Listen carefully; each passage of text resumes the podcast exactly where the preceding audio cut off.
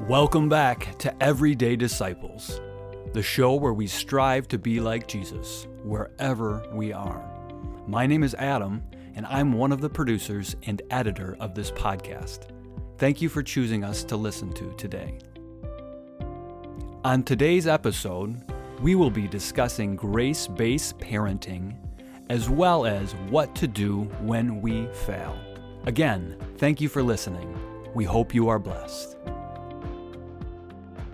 Welcome everybody to another episode of Everyday Disciples. Uh, glad that you're listening with us today, and we've got a quite the group around the table here uh, to talk about grace-based parenting. Uh, joined with Adam, Aiden, uh, Lori, and Stephanie, uh, talking about how do we uh, raise children in such a way that like it's okay for them to fail. It's okay for them to make mistakes and learn from those things. So I kind of want to just kind of kick that out to the group here um, when we think about like grace based parenting. What is what comes to mind, or what? How do we define that? Well, I think some of some of the opposite kinds of parenting than grace based parenting, like snowplow parenting, which is kind of like doing everything for your kids. So, for example, like um, like when I was 18, I didn't know how to do my laundry because my mom did my laundry my whole life. Um, so snowplow parenting, and then there's helicopter parenting, which is just kind of like always just lingering and supervising your children and making sure they're safe and doing things correctly. Um, is there any other heavy machinery kind of parenting out there? Bulldozer or lawnmower? Uh, is there like crane parenting where you pick up your kids and place them in spots you think they need to be, and then you take them out of that spot. Certainly sounds like that could be a thing. Yeah, it probably could be. Uh, when I think of grace based parenting, I just think of parenting with the permission for your kids to fail. And not to say that you should set them up for failure, but if they do fail or if things don't go exactly the way you want it to go for them, that's not a bad thing necessarily. Right. Like maybe what kind of failure are we talking about when we talk about it's okay for our for our kids to fail? Uh, I think it's a variety of ways. I think something as simple as I think back to when Trevor was young, I think kindergarten even, and he forgot something at home and he had them call me for me to bring it to him. And I told him, okay, this is your one time that I will do this for you. And then after this, you will suffer whatever consequence that there is at school for you to forget this thing. And I remember my mom thought that was the worst thing in the world. She still brings up to this day, like, he was only five. And I'm like, yes, but five is when I want him to learn that responsibility, not when he's older and it actually might really matter that he forgot whatever it is he forgot. So I think parents nowadays they mean well. Like they just want their child to have a life with no hurt and no sadness, and so um, they compensate with that by making trying to, like you said, helicopter hover over everyone just to make sure everything is okay. So uh, the kids and I love watching Stranger Things, and when we were watching that, they were just shocked. They're like, "This isn't true. The mom's never watching the kids. They're out biking all day." And literally i had great parents but i felt like i had a lot of freedom. Um, they weren't watching over everything. And i think parents back then and i'm stereotyping or generalizing they didn't worry so much that a failure reflected on them as much as parents nowadays. I mean, we see it in two and three year old preschool and five year old kinder. If they're not writing their letter quite right on their name yet, you know, that's like somehow a reflection on the parent. Or if they're not walking at 15 months, that's somehow a reflection on the parent. And so the parent wants their children to be successful and achieve at all costs uh, instead of just kind of letting their kids be kids and learn through that way, if that makes sense. This is something that I'm learning with my kids who are are now s- school age. It's like you get the report cards back now, and it's like they're not really grades like letter grades yet, but it's like doing well, doing okay, needs improvement, and I'm the I'm the product of two educators, and when my parents, God bless their hearts, saw needs improvement or even doing okay, it's like, well, why isn't that doing mm-hmm. great? Um, and so for me, it's like stepping back and like allowing um, my daughter and my son to be like okay at something for a little bit, like, and not like be driving flashcards when they get home, um, and like just creating a culture of like you need to achieve for me, um, because you, yeah, like you said, you reflect um, me or my work as a parent. Um, I think oftentimes like we treat our kids like little um, like little work projects. Um, you know, and we feel like, uh, yeah, like that project has to be perfect, but it's it's probably a little bit more organic than that. Well, we certainly live in a culture, and you know where we are here in Grand Rapids, where uh, you know status and achievement that's is valued very highly, and I think you know as I see maybe parents projecting that on their children or trying to like get that uh, achievement, that status from their kids, like you guys said. If my kid's not uh, living up to where they should be, that's that's on me as a parent. So it seems like parents are almost treating kids like adults, uh, maybe before they're ready to be treated that way. Uh, from from your perspective, like when when is the right time to to start treating kids a little bit more like adults, expecting more out of them, and when is it okay to just let them be kids? I should preface everything I say with the fact that I'm not a parent. I uh, deal with teenagers, and so parents, your your problems or my problems are your fault for the most part, uh, in the most loving way. That's not true. I think I also have a bit of an influence on your kids that might not be the best at times, but I think that there probably isn't a too soon time to be teaching children or people independence and ownership and responsibility. Now, depending on the age, that's going to vary. Depending, you're not going to assign your three year old to empty the dishwasher because uh, there's sharp objects and there's heavy things they probably can't fit. Like they probably can't reach the top shelf of the cabinet. Um, but you can teach them how do you clean up after yourself like how do you clean up your toys and how do you straighten things and when they leave for school in the morning do you have everything? Are you sure? And when they say yes and you see their folder sitting on the table and you know they don't have everything um, yeah how do you kind of give them the responsibility that later in life you're you're setting them up to learn uh, either the easy way or the hard way um, through success or through failure what those critical life skills are. Um, because it might it's not the end of the world if they you know forget something at home when they're seven or eight but if they forget something at home when they're 24 25 and they need it to go to work and they have to drive all the way back home or eh, you know it does matter. So you're, you're teaching them and you're modeling for them even at a young age i think. Um, i think there's a big difference though between teaching somebody like adult characteristics like responsibility and kindness and the or expecting treating them like an actual adult so, you know, teaching kids to say thank you and be responsible versus you know, you need to sit quietly for the whole 75 minutes in a church service for a three year old just isn't, that's just not how they're made. That's not child developmentally appropriate either. And I think we put these adult like expectations in education with kindergartners having planners and all these other things. They've just become adult like in so many other ways. Versus my kindergarten report card, which was blow my nose. I could blow my nose by myself. You know, it was like, woo. Um, and I'm not saying that the educational advancements haven't been great, but there's a cost when we're making kids younger and younger act like and have expectations of them that really is not appropriate for their age. And then I think we see kids sometimes act out and have discipline issues um, because of that, because our expectations just aren't valid. I think so. Study after study has indicated that the the principal need in childhood is play, and it's play with other people. Um, and so it is very important to have a playful spirit in your home. I think what what we teach our children isn't um, act like an adult. It's these are these are the social values. These are these are the tools that you are going to need. So play with them and experiment with them. See what see what it actually um, is like to to have a friend group in your neighborhood of people who are different ages than you because you will work with people who are different ages than you.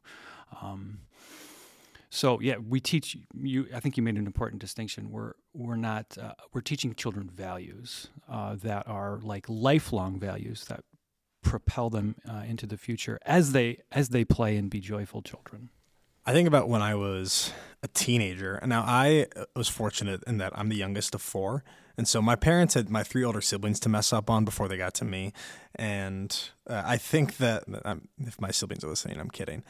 I think that I had the benefit when I was a teenager where my, my parents gave me a lot of responsibility and trust, but it wasn't just completely free and unwarranted. Like when I turned 16, I was allowed to drive and I had, you know, I would borrow my parents' car, but I had to be home at, you know, 10:30 p.m. even and I say, "Oh, well, my friends are out later." It's like, yeah, but this is the rule we're giving you. If you're gonna take the car, if you're gonna be responsible and be a you know mature adult, you need to learn how to obey the rules that are set for you.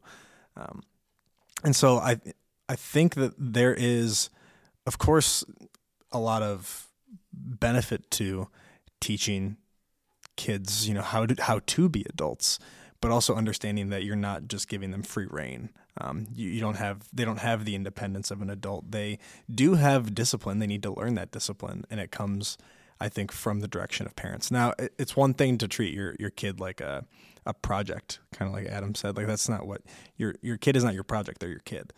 Um, but how do you do so in a way that you are intentionally forming them into the adult they're going to be one day?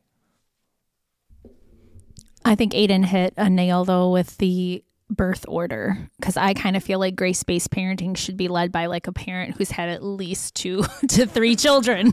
because truthfully, Caleb, our youngest, could do so much more than Sam because I just wasn't watching him all the time. I mean, Sam was like, be careful, be careful, be careful. And then I wondered why he was scared to go down a slide or didn't want to swing by himself because I, I wanted to protect him as my first, where I was with Sam and Grace at the park and suddenly Caleb's doing the monkey bars by himself um, because he was allowed to fail and he would fall and he would get back up. And I think there was just, I learned a lot um, with the expectations, I think, of protecting our oldest versus allowing our youngest to experience life in a different way. So um, I think Aiden was kind of spot on just with birth order and parenting and things like that, too.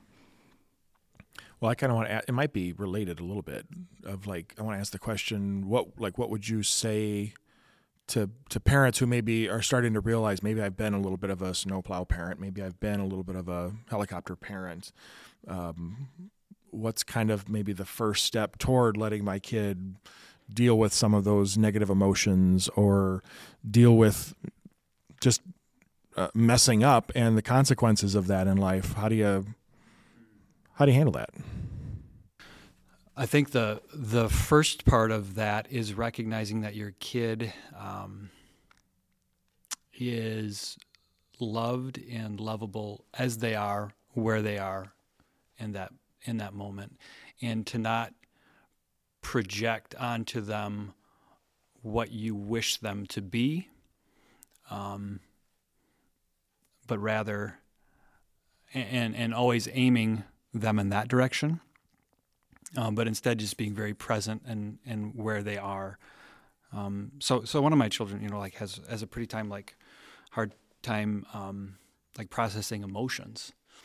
And instead of me trying to tell this child like uh, you shouldn't feel these big feelings it's like I, I, have to like just be present in the big feelings and and talk her th- talk my child through those feelings of like so how how was that for you? Like when when you were in that you know that big um, emotional space like what were you thinking and how was that um, and, and what did you see around you and how did that how did that work out for you?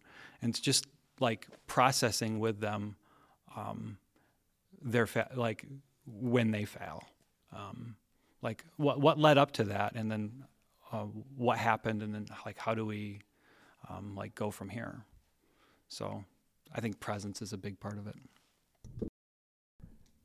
One of the things that always frustrates me is it's always okay for adults to have a lot of emotions and feelings and have a bad day at work or a bad day or be sad and they have those emotions. But when a child does it, all of a sudden that's a big deal or they're in trouble or um, so I think maybe that's where some of that comes from in a kid is they're not feeling like it's okay. It's okay for mom and dad to be angry, um, but it's not okay for them to be angry. So just um, I don't know. And as a parent, I mean, if you've been the snowplow or the helicopter, I mean, I get it because we want the best for our kids. We want them to be safe first and foremost, and we want them to be happy.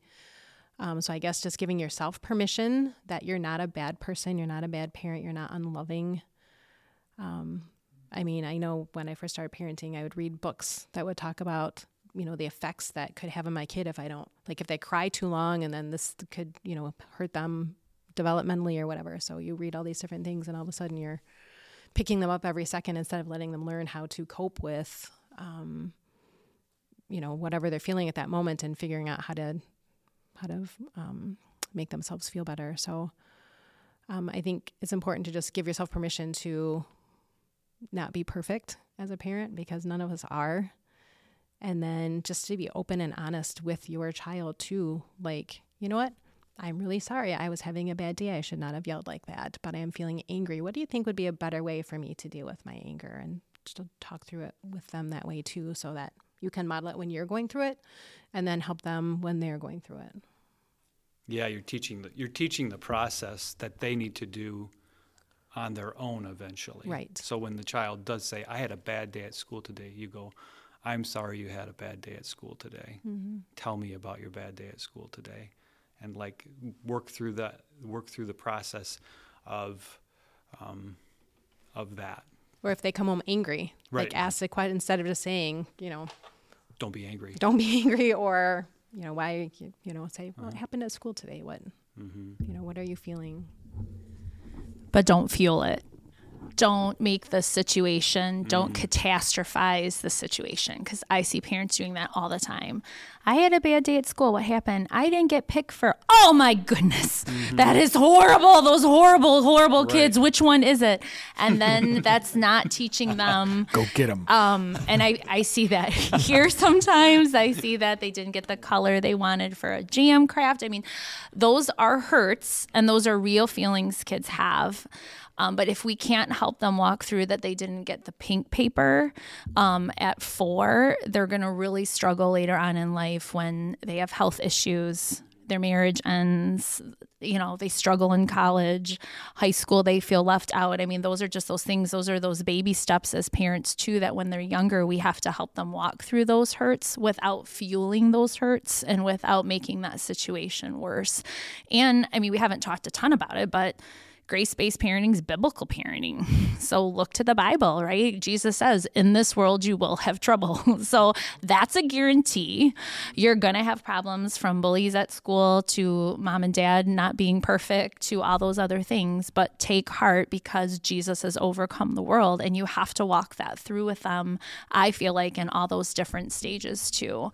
Jesus is there. This is hard. Don't worry. Jesus is there. I mean, you just kind of keep and his overcoming doesn't mean those problems are gone Yes. and removed. The Like hurt's the, still the problems are there, still going to be there, but yes. he's conquered them. Yes. And I think that's important. Again, just going back to those biblical talk about Jesus throughout the day and bring that back into there. And that goes with forgiveness. That goes with all the other things that we kind of talked about today, too. So, and I wasn't specifically talking about any specific parent. just all of us lumped in because I've been that parent at times, too. So, It's important too, though, I to to notice, and we'll talk more about this in later in the episode. Um, but just as you give your kids permission, and freedom to fail, be just as gracious to yourself and give yourself that same freedom to fail and permission. And um, when that comes, know how to understand and deal with that, um, with your own failure and your own shortcomings, because there is grace and forgiveness for you.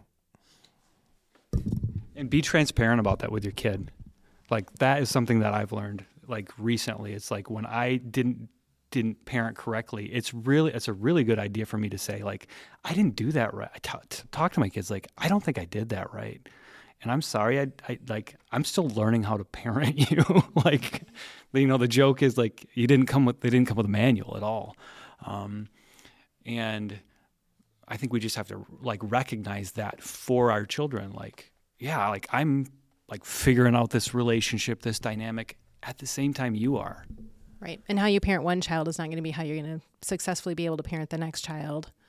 Um, so that's important too, especially as the siblings maybe feel like things are unfair or different. I mean, they're all different personalities and people, and we treat different.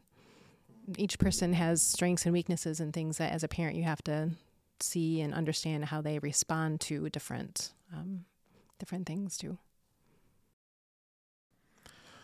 Well, great conversation, guys. I mean, lots of. Uh, I think we just scratched the surface, but lots of lots of great points about maybe um, kind of recognizing how we're parenting our kids, how we can maybe uh, allow them a little more freedom to to fail. That that doesn't reflect on us, and that we can kind of follow follow Jesus' example, the the Bible's example, as we raise them. So thanks, guys. Um, I'm sure maybe this is something we'll we'll bring up again in a future episode and explore in even more detail. But thanks for the conversation today.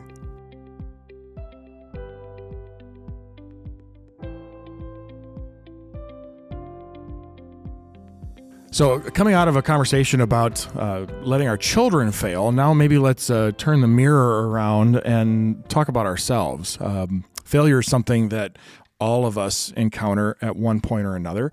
Um, and we're not just talking about like simple little things, but you know, kind of more in that realm of like moral, spiritual failure, um, sin, maybe we call that uh, in the in the discipleship world.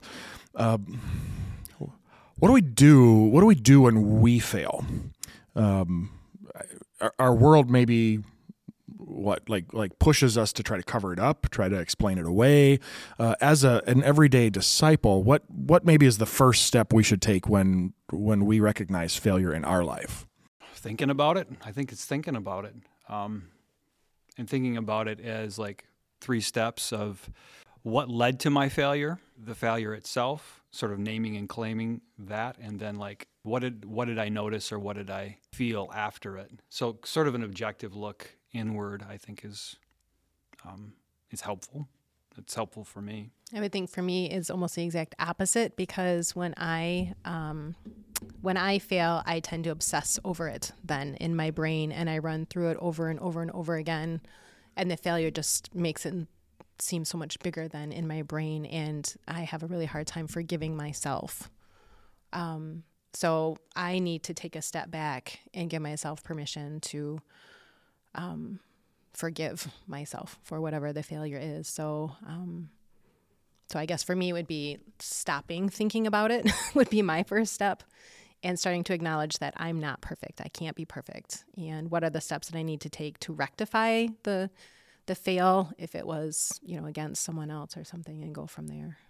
Yeah fair enough. I i, I, I like that. I think um, yeah i probably do the same thing. So uh, when i when i say you know the the self-assessment i think that's what i'd like to do. Instead of ruminate yep. and constantly kick myself mm-hmm. for those things.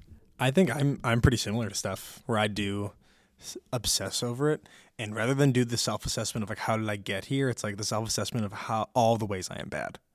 It's mm. like i failed in yep. this because i fail in everything and like this this this this. And it's like less of a self-assessment and more of just like a self degradation yeah like a, like yeah beating yourself up which yeah, I'm, I'm in that same same boat of that classic overthinker of Me too. I'm, I'm and and super perfectionist. So like want to be very very hard. I know you all just like gave me a shocked look when I said that. Matt, Brand new no. information that I just gave you all but yeah, like just beating yourself up over mm-hmm. and over again. Like I, I should be better than this. I shouldn't have made that kind of mistake. And mm-hmm. yeah. And when you're an overthinker, you, I mean, it sounds like everyone at this table is that, and you just can't let it go. And then you replay it over. People joke with me all the time, like, "Oh, we were waiting for the text. We know it was coming. You know, mm-hmm. you thought about it, you rethought about it, you had to apologize, you had to apologize about it again, and then you still think about it." Um, and that's just not a fun feeling when you you dwell on something over and over again too. So for me though the thinking i liked adams because is it a one time but the older i get i notice i have more of a pattern of failures. And so then you start to really then you can really dwell on that but then that's when you really want to start making some life changes too like oh, if my failure is continually snarky comments when you think they're in your head and they came out of your mouth, you know, how do you then change that? Um, so it's just not failure over and over and over and over again. And, and, and probably important to make a distinction in your mind between um, uh, your personhood and your performance. So it's not um, it's not necessarily my character that's the problem. It's um, uh, a deficiency in a, like performing my character well. Mm-hmm. Yeah, like how you react, or then I try to look back at like how can I grow from that. See, as a perfectionist, my my, my worth as a human being is in my not failing, and, and so when I do fail, it's like, oh man, like, yeah, I'm I'm worthless. I'm I'm terrible because I made a mistake. I think it is helpful for me to have um, just accountability partners, people I can talk to. Um, I know Lori's helpful for me because um, she just doesn't say, oh, no, that was fine, right? You don't need that person to tell you what you did was okay. You need the person to tell you, like, yep, nope, that probably wasn't the way to go, but that doesn't make you a bad person, right? And you do need that out- outside person to tell you what you just said, Adam, right? What you did wasn't great, but that doesn't mean that you're not great. Um, and I think, you know, helping us remember that and that there is forgiveness. And I guess that's where my struggle is, is I know I can ask for forgiveness and Jesus forgives me, but I struggle forgiving myself, which really negates Jesus's forgiveness, right? And so then that's a whole new rabbit hole I go down of feeling like a failure because I can't even forgive myself well. So, but talking to other people, Yeah, an objective person really helps you localize an issue instead of like what you were saying, Aiden, to like broaden it to be about like these huge deficiencies that um, that I perceive that maybe don't, other people don't. Like the classic, "We're our hardest critic." Our, our harshest critic. Um, for me as an overthinker, when I ask for somebody's apology, um, and because I feel so bad, I want their forgiveness like immediate, like Jesus's forgiveness. and sometimes I have to be more patient and allow, say it's my husband, time for him to still be angry or still time knowing he will forgive me. But I think just as somebody who hurts deeply, I just want that like instant forgiveness. And sometimes I think it's important to remember that you know, we can ask for forgiveness, but we have to allow people to kind of sit in that um, for a moment too on the side and not always get defensive then, which would probably be one of my other downfalls too with with asking for forgiveness. And then they say yes but you did this. Well that's because um, so kind of um, i guess learning from that too. Mm-hmm. And that what you're mentioning is like maybe the next part of the whole process is just taking radical ownership or radical responsibility of like when you do fail, like like actually naming it and um, and being pretty objective about it. And um, some would say even the next step is not even uh, when it is somebody else's fault, perhaps like underneath you, he's like you you still take the blame, like you you own it because you know they were your volunteer or your employee or whatever. Like you really just and and be pretty specific. Again, it's really important to be specific. Like I know I'm a bad person and I'm sorry. It isn't, isn't quite like the helpful thing in a specific situation. It's like I did this and this was the result, um, and I'm sorry about the result. Um, and I'm sorry how that result affected you. And then, of course, like here's my plan to not make that happen again. I, I love Adam talking about the radical ownership of your failure. I think we we can be so bold as to say even sin instead of just saying failure, like because this, I think the failures we're all talking about are you know the moral, spiritual kinds of sins, things that do not reflect the goodness of God in action, word, or deed. Um, and I I love David in the Bible where in the story of David and Bathsheba, as soon as David is confronted with his sin by Nathan, his his first his first like utterance of his of his words is I have sinned against God and against my fellow man. And David being known as a man after God's own heart shows why he is so quick to repent. And I really do find repentance to be such a core tenet of the Christian faith and why what repentance does is it, it allows us to just throw ourselves on the grace of God. And while we don't want to abuse that grace and we don't want to use it as like a, a get out of jail free card, there is something so comforting and, and beautiful about the access we have to the creator, the creator of the universe who has taken our sins upon himself. Um, and it, it, but it takes that acknowledgement, that ownership, like Adam was talking about, to truly find forgiveness and find comfort in knowing that yes, this thing that you have done is a failure on your part and you have sinned against either yourself or against your fellow man or against God. But there is grace and forgiveness as long as you are willing to ask for it. Um, and part of asking for it is acknowledging the fact that you need it. And and right along with that, asking for forgiveness from from God or whoever it is that we've wronged, um, how do we ask for forgiveness from ourselves? Because I've, I've heard that kind of around the table a little bit of, you know, the, we want to hold on to that hurt against ourselves or we want to focus on it or let that be, you know, kind of right in front of our eyes. How do we maybe begin to uh, forgive ourselves for something big? Especially, it's maybe easier to do it when it's a little thing, but when it's, you know, a big thing that, um, you know, maybe it's a sin that now there's like a lasting consequence or something. There's like a reminder of that moment of failure, whatever it was. Um, how do we how do we forgive ourselves? For me, I think for me personally, my prayer a lot is help me see my identity in you, Jesus. I mean, that's something we talk a lot with our kids about. Um, you know, your identity is in Christ. So just like the good things, it's not like I'm a children's minister or a mom or you're a football player or all those kind of things. Your identity's in Christ. And so that's when you do the bad things too, you can you can dwell on that, but you're not your sin you know i'm a daughter of the king and i think um, we have to kind of that's my prayer always to just remind myself my identity is in christ. It's not based on what other people think and it's not based on what i think of myself either. And that kind of comes back to although i'm horrible at forgiving myself and i'm a huge dweller you know pray that your identity is found in him. Yeah i would say the same for me when i find myself dwelling on a, a topic or whatever it is that i'm um, upset with myself about, I have to literally stop and just subconsciously remind myself, but Jesus, right? And then just stop and pray, like, okay, like I need you to help me forgive me in this. I know you've forgiven me. Now I need you to help me. Um, and just, it's just a constant. I try and change the dialogue in my head, right? Instead of the dialogue in my head being bashing myself, the dialogue in my head is now focused on um, just talking to God about how I feel and for Him to help me um, feel better. Yeah, so definitely important to remember, you know, that there's no sin too big that Jesus can't forgive. Uh, that's that's outside of His grace.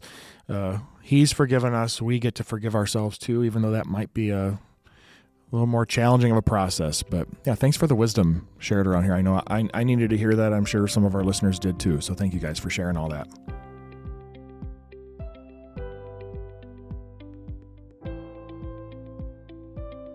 Thanks for listening to Everyday Disciples. Everyday Disciples is part of the online ministry of St. Matthew Lutheran Church in Grand Rapids. We're striving to be followers of Jesus wherever we are, and we hope you'll join us on that journey. If you've found this podcast helpful in your spiritual journey, we'd be honored if you would rate us and review us wherever you listen. It helps people find us and get the good news about Jesus out there to the world. If you've got questions or suggestions for things that you'd like to hear about on Everyday Disciples, let us know with an email to media at stmatthewgr.com.